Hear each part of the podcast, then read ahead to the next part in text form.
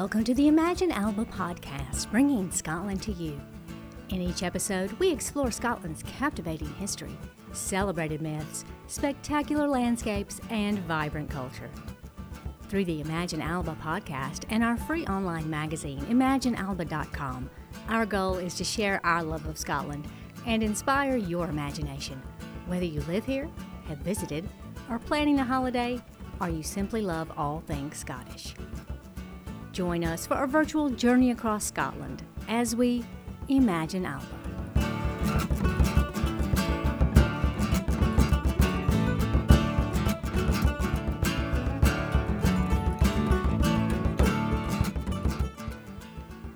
Hello, and welcome to the Imagine Alba podcast, bringing Scotland to you.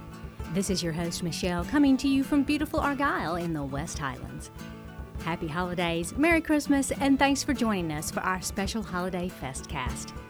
This is a special episode that we are dedicating to winter holiday traditions in Scotland.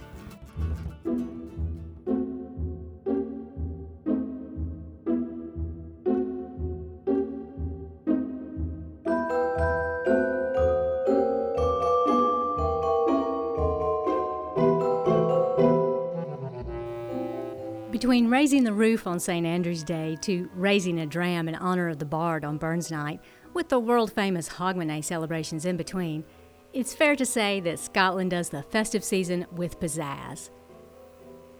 Compared to the nearly endless summer days that we get here in Scotland, in winter the sun sets by 3:45 in the afternoon and doesn't rise again until nearly 9 a.m.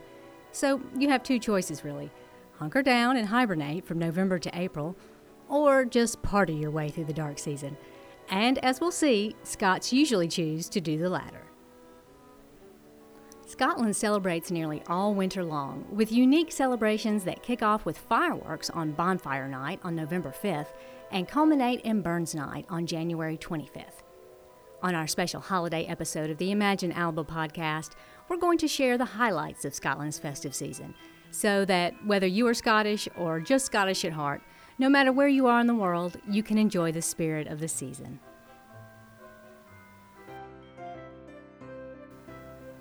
In Scotland, the festive season really does start early.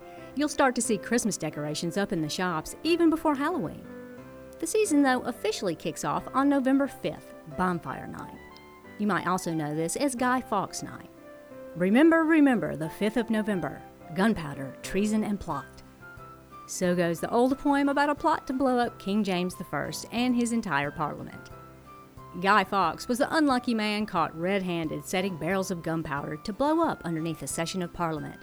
And then he and his co conspirators were hanged, drawn, and quartered. What better excuse for a party?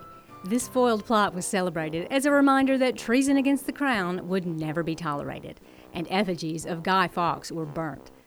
Today, though, it's all about the fireworks, bonfires, and fun. Basically, kicking off the holiday season with a bang. Every city, town, and even villages and neighborhoods hold impressive fireworks displays, and folks gather around huge blazing bonfires, cups of hot cocoa or mulled wine in hand.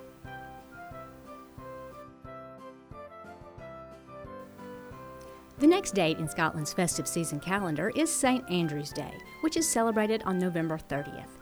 St. Andrew is the patron saint of the country. A Galilean fisherman and an apostle, he was known for being strong, sociable, and fair, encouraging people to share what they had with those in need. Originally, St. Andrew's Day was a way for homesick Scots to get together and celebrate their shared ancestral roots. You see, the official national day actually began in America in 1729 among Scottish migrants. Today, St. Andrew's Day is an opportunity for Scots to keep the spirit of the saint alive by coming together and helping others within their community. All around Scotland, this is also the start of the Christmas markets, parades, dances, and fairs. Christmas Day in Scotland tends to be a quieter affair than some of the other winter celebrations. You see, Christmas was actually illegal in Scotland for hundreds of years, starting in the 16th century. During the Reformation, it was decided Christmas was a bit too Catholic and it should be banned. Everyone was expected to work as if it were any other day.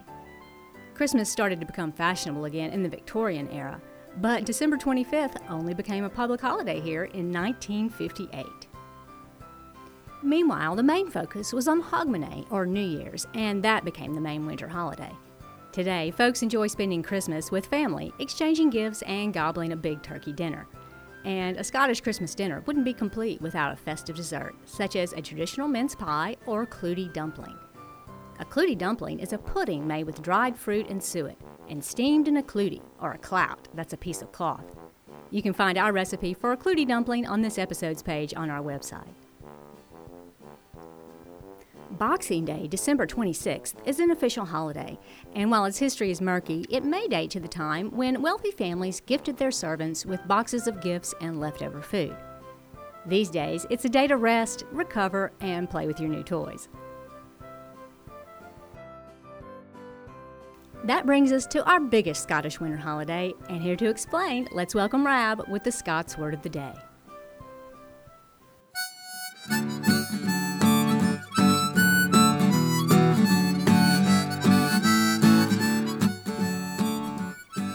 Thanks, Michelle. And today's word is Hogmanay. This is what Scots call New Year's Eve and marks the start of what is, in many places, the main celebration of the year, even ahead of Christmas in some ways. It's more of a big party, really. Probably an excuse to make the best of the dark winter weather and have an excuse to celebrate. The origins of the word Hogmanay are unclear, and there are several possibilities. There are theories that it could either be French, Norse, and possibly through the Goidelic branch of Gaelic, which includes Irish, Scots, and Manx, which is particular to the Isle of Man. At the end of the day, none of this really matters. Hogmanay has been known as this for a long time, and I'm sure will still be in many years to come. New Year in Scotland is a time to settle affairs and old debts, and basically wipe the slate clean for the next year. There are also certain customs associated with a Scots New Year. Probably the biggest one is called first footing.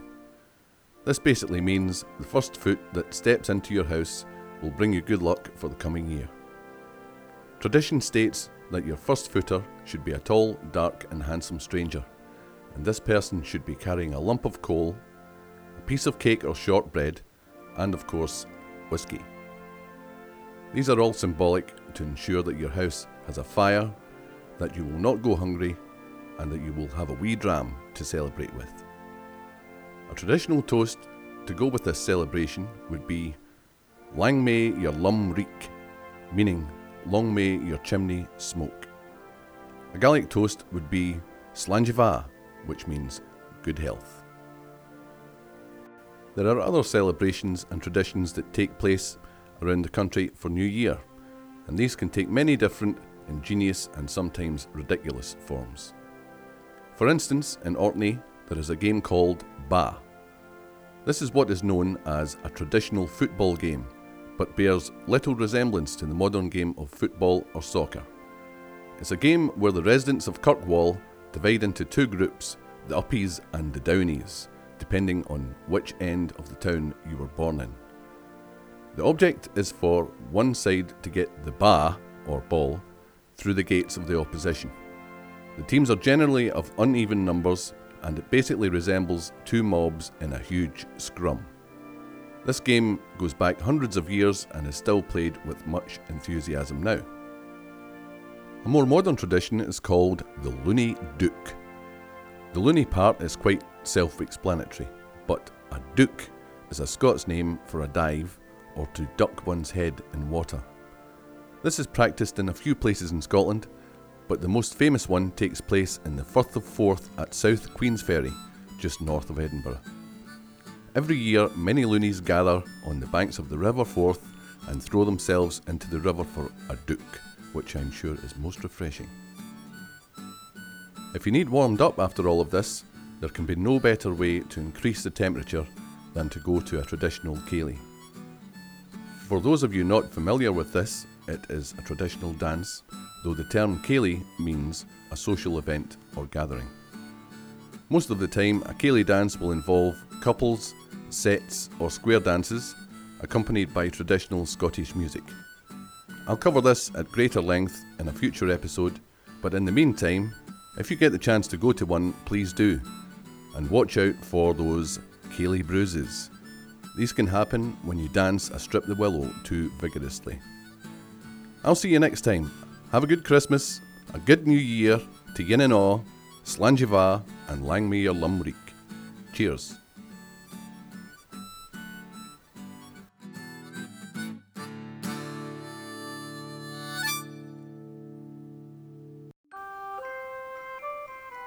Well, the festive season in Scotland is not over yet. Now we come to perhaps the most uniquely Scottish winter celebration, Burns Night. Robert Burns, our national bard, is one of Scotland's most cherished icons. Robert Burns, or Rabbie as he's affectionately known, was born in Alloway, southern Ayrshire in 1759. He began writing poetry and songs at an early age and was famous across Scotland in his own time for his poetry, his songs, his love of bonnie Scotland, and of course, of the lassies. After his death at the age of just 37, Rabbie's works became internationally renowned, and to this day, people all around the world sing Auld Lang Syne to bring in the new year. Every year, Scots and Scots at heart from across the globe celebrate Burns' birthday, January 25th, to end the winter festival period. This national day is steeped in tradition, and all over the country, folks celebrate Burns' life and cultural legacy by coming together with friends and family and partaking in a Burns supper. A Burns supper is quite the spectacle. The haggis is traditionally piped to dinner and then specifically addressed in poetry. Further poems, including A Toast to the Lassies, are exchanged by dinner guests with accompanying drams of whiskey toasts.